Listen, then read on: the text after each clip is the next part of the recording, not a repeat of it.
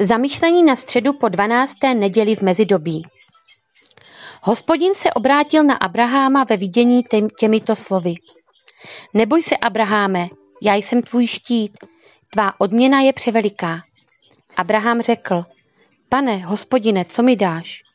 Nemám děti, dědicem mého domu bude Damašský Eliezer.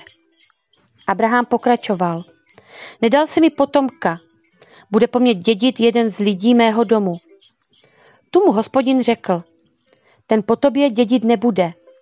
Kdo však vyjde z tvého lůna, ten bude po tobě dědit. Vyvedl ho ven a pravil. Pohlédni na nebe a spočítej hvězdy. Můžeš-li je spočítat? A dodal. Tak četné bude tvé potomstvo. Abraham hospodinu uvěřil a ten ho za to uznal za spravedlivého. Znovu pravil. Já jsem hospodin, já jsem tě vyvedl z Uruchaldejců, abych ti dal tuto zemi do vlastnictví. Abraham řekl, pane, hospodine, podle čeho poznám, že ji dostanu do vlastnictví?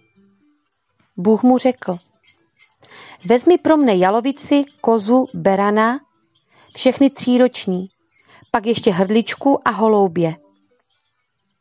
Abraham mu přinesl všechna toto zvířata, rozpůlil je a položil jednu polovici proti druhé, ale ptáky nerozpůlil. Dravci se slétali na mrtvá těla, ale Abraham je odháněl. Slunce se sklánělo k západu, když Abraham upadl do hlubokého spánku. Pojala ho hrůza a velká tíseň. Zatím slunce zapadlo, nastala tma a hle, dýmající pec a ohnivá pochodeň přešly mezi oněmi rozpůlenými částmi. V ten den uzavřel hospodin s Abrahamem smlouvu a řekl, tvému potomstvu dávám tuto zemi z egyptského potomka až k veliké řece, řece Eufratu.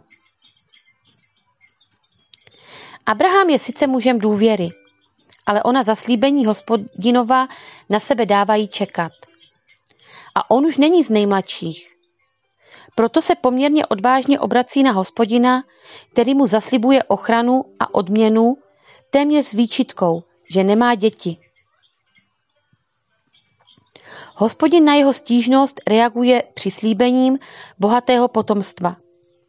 Abraham učiní další krok víry a přes fyzickou nemožnost něčeho takového hospodinu uvěří. Jeho dědicem bude jeho vlastní potomek. A hospodin s ním uzavře smlouvu v rituálu, který odpovídal dobovým zvyklostem.